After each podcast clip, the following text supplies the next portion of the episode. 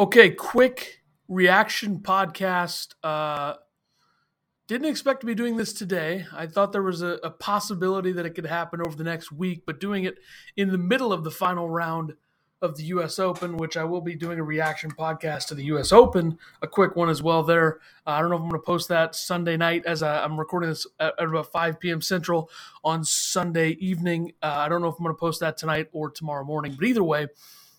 I did this with the Kevin Durant trade, so I think I should do it with the Bradley Beal trade. The uh, Phoenix Suns make another big move, and I did the state of my sports teams last weekend. I did that podcast then. Uh, thought the Suns were in an interesting spot going into this offseason. Obviously, a lot of money invested in Devin Booker, DeAndre Ayton, Kevin Durant, Chris Paul. Uh, Chris Paul on the move in this deal, and I'll read the trade here in a moment. I should have taken a drink of water before I started recording, but uh, too late. Okay. So, Mat Ishbia became the Phoenix Suns owner in February, and since then he's absolutely just uh, burst onto the scene with new owner syndrome, which is let's get it going. You know, uh, he traded for Kevin Durant. They lost in the second round. He fired Monty Williams. He hired Frank Vogel, traded Chris Paul in this deal, and traded for Bradley Beal. So, uh, look, I mean, it's a it's a we're a long ways away from the days of Robert Sarver being the Suns owner, and there's been multiple explanations added to that phrase. Like the difference is just enormous between the two. And obviously the Suns have taken major risks in the moves that they've made. Whether it's the Durant deal and how much they gave up. I don't think there's much risk in the Beal deal except for how much money you're committing to three guys, maybe four over the next four years. So I think that could. I think it depends really on whether they trade DeAndre Ayton or not. I'll get into that here in a moment. But uh, either way, let's read off the trade uh, deals. So the Wizards, who are looking to rebuild and you know get the Wall and Beal era is over. I think that's been long overdue at this point. Um, so the Suns receive Bradley Beal and they trade Chris Paul I think all Suns fans should be thankful for what Chris Paul did in his three seasons in Phoenix. Really helped bring the culture to the Valley. Uh, had great success, got to the finals, second round twice, won a lot of basketball games with Chris Paul running the show. So thank you to him. Uh, Landry Shamet is headed to Washington. That's a huge deal for the Suns to get that money off the books. Landry Shamet's an okay basketball player, but he also makes way too much money for what he's producing. Um, and then you also have to think about uh, I don't even know what I sorry, I'm getting distracted because the US Open's right next to me. Okay. Uh, so there's several second round picks involved. So however many that could be, I don't really think that matters. And uh, there are multiple pick swaps. So either way, this deal I think is great for the Suns in terms of what they gave up. Because you're getting Bradley Beal, who's probably what a top 25 in player in the league somewhere in there. He's 29. Uh, the offense that the Suns are going to be able to use with Durant, Booker, and Beal is going to be insane to watch. There's no doubt about that. And we'll see what they do with DeAndre Ayton, but obviously they're not going to have very much flexibility to do anything in terms of bringing in bench players that are going to be making a lot of money. They're going to bring in a lot of minimum guys. You bring in the veterans, the guys who want to play. And you got to remember this about the NBA is that these veteran guys – that'll come in and be great bench players. You know, the Stanley Johnsons of the world, if you want to bring up any, or Terrence Ross, like those types of guys who are veterans who have been really good before in the past, but are like good bench role player depth guys now, they're going to want to play on a team with Devin Booker, Kevin Durant, and Bradley Beal. So I think that they're going to be able to find some guys there. And the big thing with this is that the Suns need to add defensive guys, guys that are great defenders, guys that can shoot the three ball. There's still a lot that's going to be done to this roster. It's going to be a lot of minimum – contract type guys. But either way, I think that it'll be very interesting to see how they uh, do that. Um, but I think it's going to be an intriguing part of this this offseason for the Suns is that hey, you got Bradley Beal. That's a big get. That's a huge get.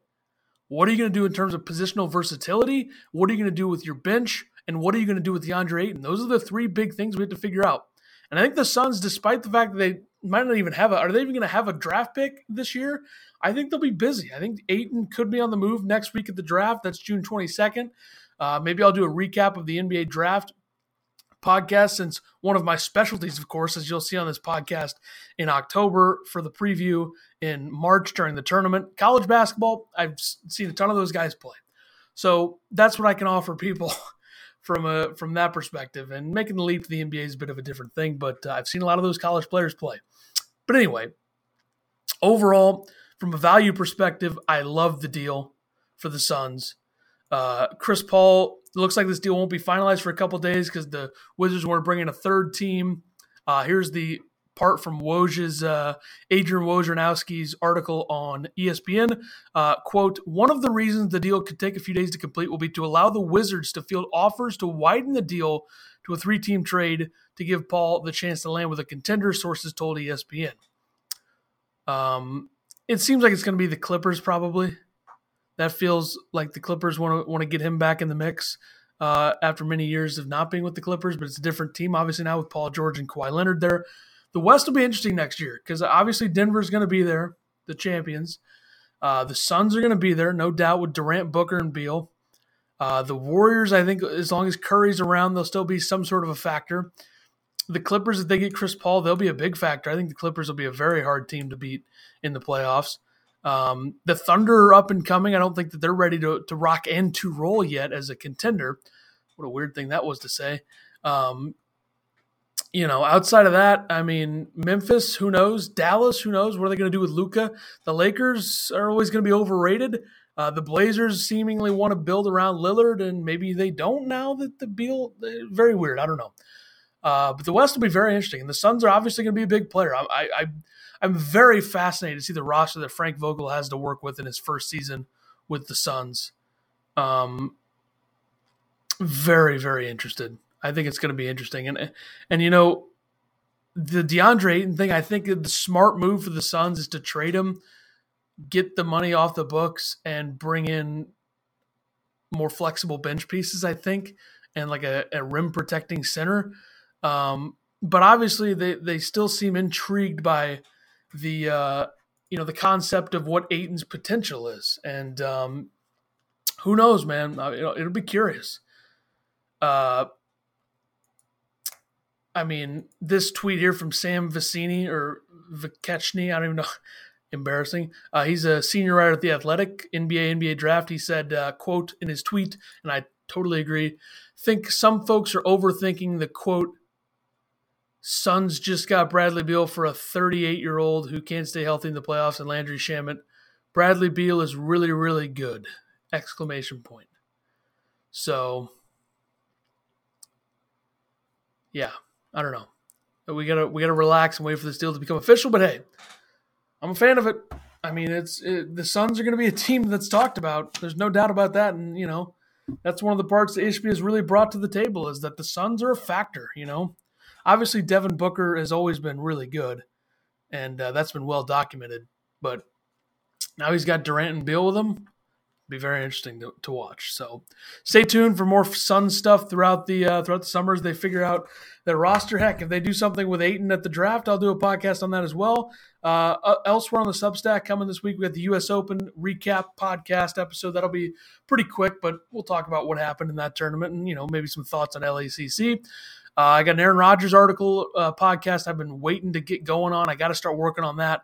A couple other things coming as well. Thank you for tuning in, and I will see you next time.